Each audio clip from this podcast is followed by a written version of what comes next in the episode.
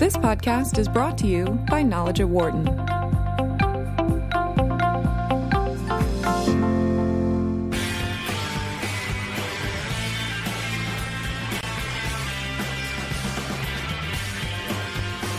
This is Knowledge at Wharton, and you're listening to Sirius XM 111 Business Radio, powered by the Wharton School.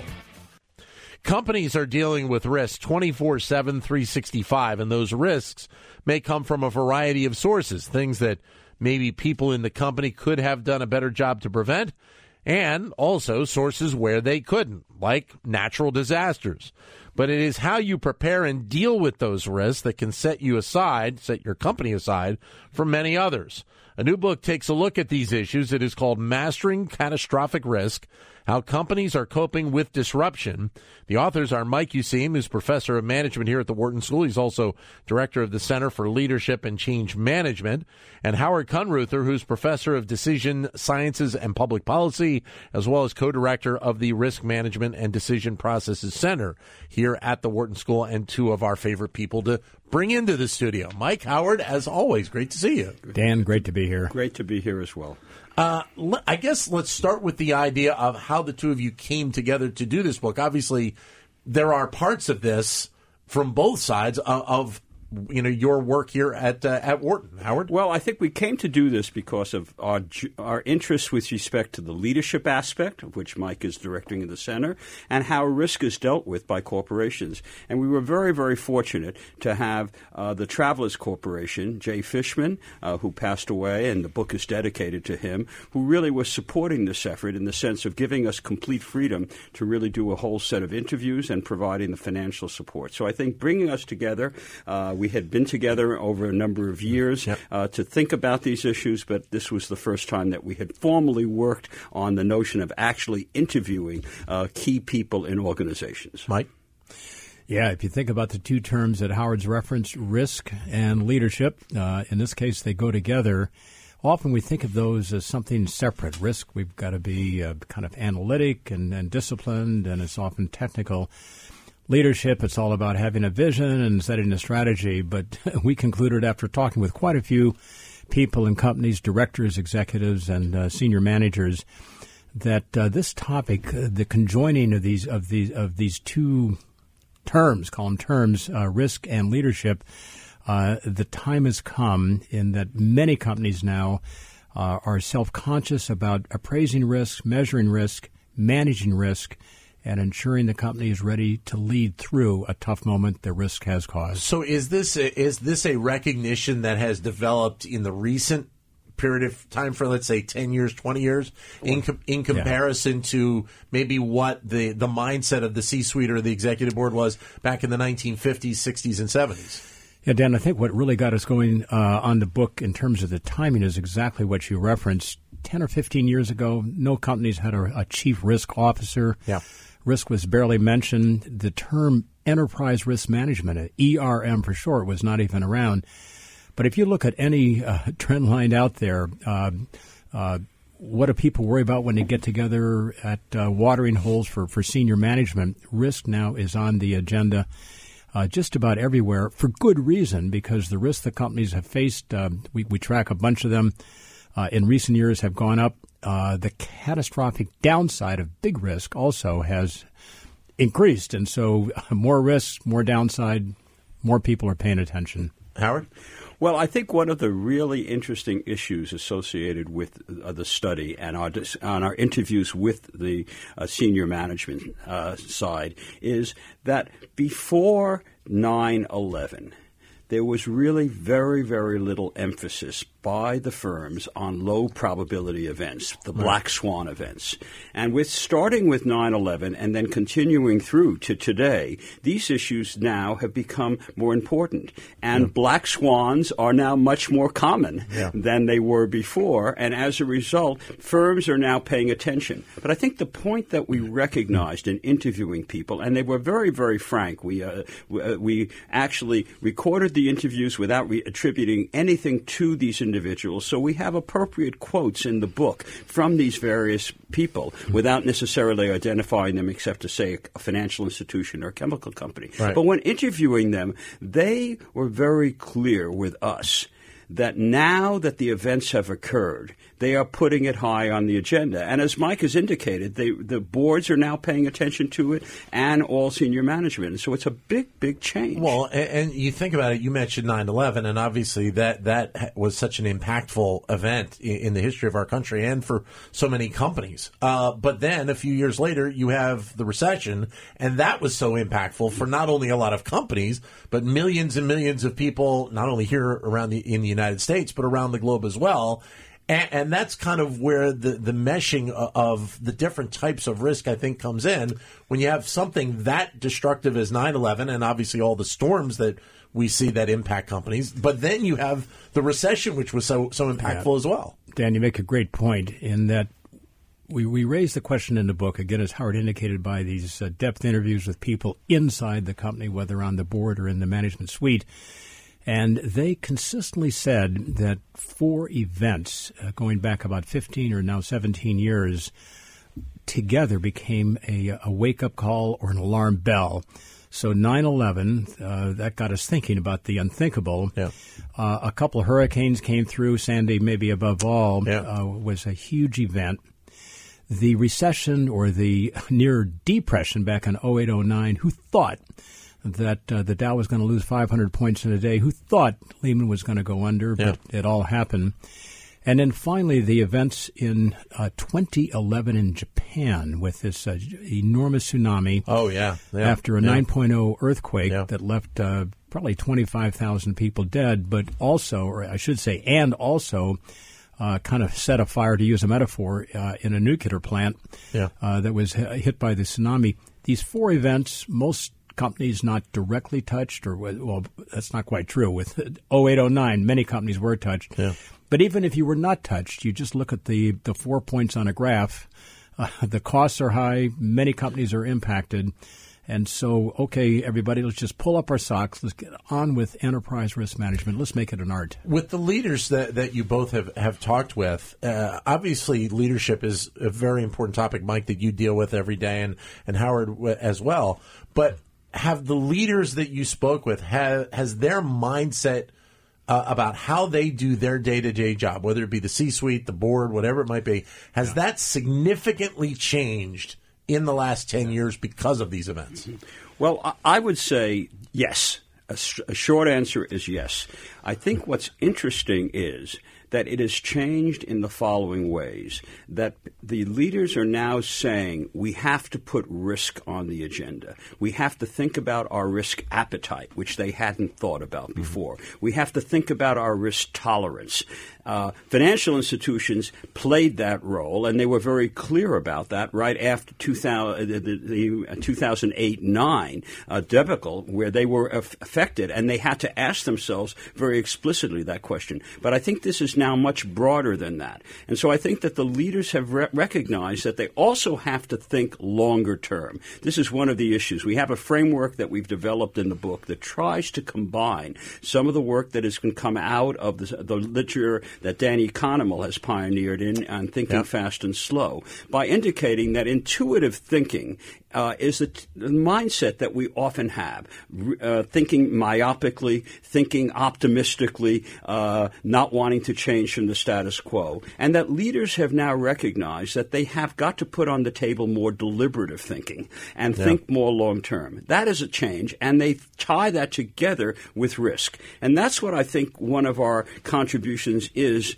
with respect to the book is to try to put together a framework that really resonates with the leaders and the key people in the organization, and so that they can respond in a way that actually makes sense not only to them but to us. Mike? Yeah, to think about it uh, tangibly in the case of the boardroom, if you go back 15 years and we asked a lot of people who were in the boardroom who, who were serving, let's say, in the early part of the last uh, decade, uh, was risk, uh, cyber risk, catastrophic risk in board deliberations? And the answer typically is no. Yeah ask the same people about today, and they say, "Of course." Uh, we, we, watched with uh, with horror what has happened to some of the, the cyber disasters at Target and elsewhere. Yeah. And no board worth its um, its its pay is these days unconcerned about about risk. Now, got to be careful. Uh, the board works with management, sets the vision, does not micromanage. Yeah.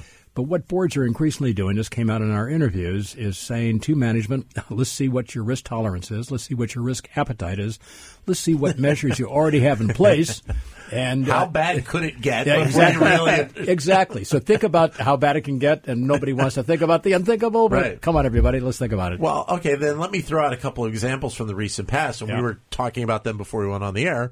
One being Wells Fargo, uh, because of the impact that they are supposed to have with their with the public, with their consumers, and obviously being those consumers being let down in the way that they were with some of the events that were going on, and the most recent one being Facebook, and, and how that is impacting. And now you're starting to hear even more stuff come out about Facebook. The, the latest being that supposedly they had relationships with sixty some odd companies in terms of sharing data. Well, let's start with Wells Fargo, and we, we don't mean to pick on any company. We Right. don't mean to Yep. extol the virtues of any company, but we can learn from all. And so Howard and I did take a, a look at the, the events at Wells Fargo, extremely instructive. Uh, number one, and this is well known, this is widely publicized, uh, the company, no surprise, we advocate uh, put in very tough performance measures. You Yeah. got you got to get results, uh, otherwise uh, you're not going to be here in 12 months. But uh, with that, there um, apparently was not a recognition that drac- very tough performance indicators without guardrails against excess of performance. That was a, a toxic uh, mix, and we've seen what happened to Wells Fargo. They've paid billions in fines. The Federal Reserve has a stricture right now that Wells Fargo cannot accept more uh, one more dollar in assets until it can prove to the Fed that it has good risk measures in place because they didn't. So Wells Fargo, we also document in the book the events with Volkswagen that had the Yeah. so-called defeat devices Yep. uh, intended to report if a, if a VW vehicle was brought in for a, an inspection that the emissions were meeting uh, U.S. standards when in fact the software just simply was fooling the, uh, the the person looking at the dials there.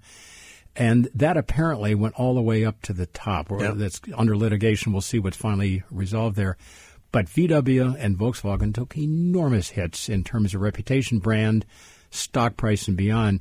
And again, just like 9 11, those are kind of two. And we also document a, a bit uh, the BP problems in, in the Gulf. Oh, yeah. Uh, there, but for the grace of God, could go I if I don't have enterprise risk management in place. They're instructive. Howard? Let, let me use the Wells Fargo as an example that Mike uh, alluded to as something that we mentioned. We didn't really interview anyone with respect to uh, Volkswagen, Right. but we did have public information, and it's included in the book. And the reason that we felt it was so important is that VW basically felt that this was a low probability event Yep. that they would be detected, Yeah. and they put it below their threshold level of concern, and they emphasized essentially the optimistic part of this, which was to say, let's see what we can do, Yeah. and is a way of really improving our bottom line. And so, what we have been trying to do in the book, and we have our last chapter, is to give a checklist to people, uh, to companies, really, and to individuals. We see it as a broad based kind of set of checklists Yeah. on how they can do a better job of dealing with that. And one of the there, there, there are two aspects I think that are important here just to, to raise in the context of what you were raising, Dan, the important issue of this being a current uh, problem for a number of companies today with Facebook and Wells Fargo Sure. and Volkswagen now hitting the headlines again Yeah. uh, with respect to that. And what we really say is pay attention to these low probability events. There are ways to do that by saying if you think not only in terms of next year, but over the next 10 years, what you conceive as a very low probability event would actually be quite high over a period of time. And if you begin to think long term, which is what firms want to do, they pay attention Well, to and, that. and the the economic impact on the company itself, and, and think about what uh, Toyota has had to go through over the last several years. Uh, you know, with the airbag issues. Uh, you know, that's that's that's a story that uh, I mean we've been talking about it now. You know, for several years, and seemingly it feels like we're going to continue to talk about it for for several more, and, and it doesn't feel like there's any end in sight to that specific case. So let me let me put the second part, which is exactly what you're referring to, Dan, and that is you tie the issue of getting people to uh, companies and directors to pay attention to the low probability, and then you say to them, construct a worst case scenario. Yeah. Put on the table what could happen if it turns out you were discovered, Yeah. or if there is an incident that occurs, or an accident, as Mike was saying on the BP side. What's going to happen to the company? What'll happen to its reputation? What'll happen to its survival? And what'll happen to its bottom line? And I think our feeling is if you can begin to get people to think about the appetite and tolerance in the context of these low probabilities that could be quite high and worst case scenarios, as you're referring to with the airbags, Toyota, then I think you have an opportunity for companies to pay attention, and they're doing that, as as Mike and I Mike and I have found out in not in our interviews and even talking more recently with The, companies. the, the other part to it also, and, and we were talking again about this before we went on, is the, the the disaster or the catastrophic event that is a natural phenomenon. We're seeing right now what is going on in Hawaii with the volcanoes that have been erupting now for several weeks. Guatemala, uh, obviously, with uh, the problems that they're having there, and I think it's 60 or so people that have been killed because of, uh, of the volcanoes down there. Those are, are issues where companies have to be prepared for them, but they can't really control what happens or if something happens. That's more on the government, Yeah, you know, to, to deal with a lot of the services that need to come forward. And it's a great warning to us all as we've watched the events slowly unfold in Hawaii, more kind of emergently and urgently unfold in Guatemala with the volcano there. And that is the impact of natural disasters worldwide is on the rise. Just no other way to describe it except uh, a graph that's going up, partly because people live in closer now to some of the places that um, historically are seismic and so on. Uh, hurricanes may be intense, being intensified by global warming. We'll see about that. More people along the Florida coast. All that being said, natural disasters are in a, obviously in a much bigger class of disaster disasters. So, uh, we even reference uh, what happens if a chief executive suddenly unexpectedly dies in office. Do you have a succession plan Sure. in mind? And then to wrap that up, Dan, in uh, kind of a formula we offered here at the end that Howard referenced, we at the end of the day thought since we wrote this book for people to be able to think through their own catastrophic risk management, we offered from the experience of other large companies, mainly in the U.S. We have a couple German companies, though. We focus on Deutsche Bank, Lufthansa, and so on. Uh, we suggest that the vigilant manager, the watchful director, ought to be mindful of. We offered up 10 separate points. Let me just mention one to illustrate it. Well, we call it, and it's sort of an obvious point be alert to near misses. Sure. And yeah. what we mean by that Yeah. is, if if uh, there, but for the grace of God, go I. If I'm a uh, energy producer and we watch about B, B, what happened to BP in the Gulf, whoa, we don't want that to happen to us. Let's learn from what they went through. And the A case for me, this really almost got me going on this topic, is the fact that um, uh, big U.S. investment bank Morgan Stanley, which had been in the South Tower of the World Trade Center when 9 11 hit, they, because of the events eight years earlier, 1993, a bomb had gone off in the basement of the World Yep. Trade Center. Yep. The risk officer at Morgan Stanley said, Who knows what else might happen? But that was close. Yeah. It was a near miss. And so the risk officer, a guy named Rick Rescorla, one of the great heroes of 9 11, uh, insisted that Morgan Stanley every year, because of that near miss, practice a massive drill of evacuating the tower they were in. So when 9 11 occurred, North Towers hit first. Morgan Stanley's in the South Tower. Uh, said, let's get out of here. And he managed to evacuate almost all 4,000 piece, uh, people. He was one individual who did not get out. He went back in to check. Uh, thus becomes um, uh, unequivocal hero for Morgan Stanley and many other people. But the bigger point, taking from that, is uh, learn from the world around us uh, because these developments are, are intensifying. The, the threats are bigger, the downside more costly. Well, and, and go ahead, Howard. Yeah, well, just a, a, a point, two quick points on, on what Mike said, and then mentioning one, one other aspect. Uh, the Morgan Stanley uh, example is one that we highlight at the beginning for just the reasons that Mike actually mentioned that the near misses are important on any aspect. But the other point that I think is is important for today is another part of the checklist, and that's appreciate the global interdependence interconnectedness, the interdependencies. Yeah. Uh, and that point really came out particularly with Fukushima uh, and with the Thailand floods that some people, uh, some Yeah. companies mentioned. Yeah. We, we asked each company what was the most adverse event that they faced. And so they had the complete freedom to say anything they wanted. A death of a CEO could have been one, kidnapping was another. But as Mike indicated earlier, the uh, Fukushima was a critical one, and so were the Thai floods. And the reason for that is these were companies in the S&P 500, but they were concerned in terms of how they were getting their parts. And so supply chains were really very important, and they recognized after Fukushima that they really were relying on a single supply chain, which the auto companies in particular, that they couldn't actually rely on for a period of time. So what we're trying to highlight is these are things that firms are thinking about. I think it's important, as uh, Mike mentioned, and I want to just highlight that these came out of the discussions with the with the leadership, Yeah. and it's a question for other companies as well as those companies to think about. Well, I'm just thinking. You mentioned about the you know if by chance a, a a CEO were to die, as soon as I you said that, I was thinking, oh, uh, came close to that with Oscar Munoz at United a couple of years ago when when he suffered his heart trouble, and you know there's somebody that is so uh, is so invested in the day to day operations of his company that it would have had a repercussion if he would have died, and they didn't Yeah, they yeah. didn't have something in place. Totally. So, Dan, just to pick up on that, uh, I think many of us carry around the phrase, what happens if a top person, a key man or woman, is hit by the bus? These days, we probably rephrase it, suppose they're hit by a driverless vehicle. But in any Right, case, uh, right. sup- suppose the, the terrible thing happens, maybe a health, uh, maybe it is the proverbial bus that's speeding down a road.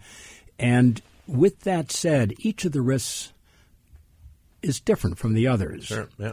all we're calling for from looking at the companies that are pretty far into it is getting those risks figured out and then having in place a set of steps to anticipate hopefully it's like insurance the, the best insurance is one that never pays off because the disaster does not happen the best risk management system is one that's not invoked but case in point, uh, we we did get into the events around the Lufthansa aircraft Yeah. uh, fatal crash, Yeah.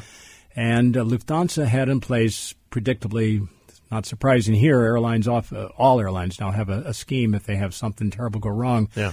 Uh, but within minutes, they were in action. They, within minutes, they'd called the Chancellor of Germany. Within minutes, they had people heading to the scene. Uh, not because that's what they do, Yeah. but because they had thought about the un, the unimaginable, and they had in place a system to react quickly. Uh, and also, we should say one more point, and this goes back to a lot of the work that Howard has done over many years. You have to deal with an enormous amount of uncertainty when disaster Sure. strikes. Yeah. And so there's a, uh, I guess, premise number one, be ready to act. Premise number two, be ready to work with enormous uncertainty, but don't let that put you back from the task ahead. Great having you both here. Thank you, Mike. Thank you, Howard. All the best. For more insight from Knowledge at Wharton, please visit knowledge.wharton.upenn.edu.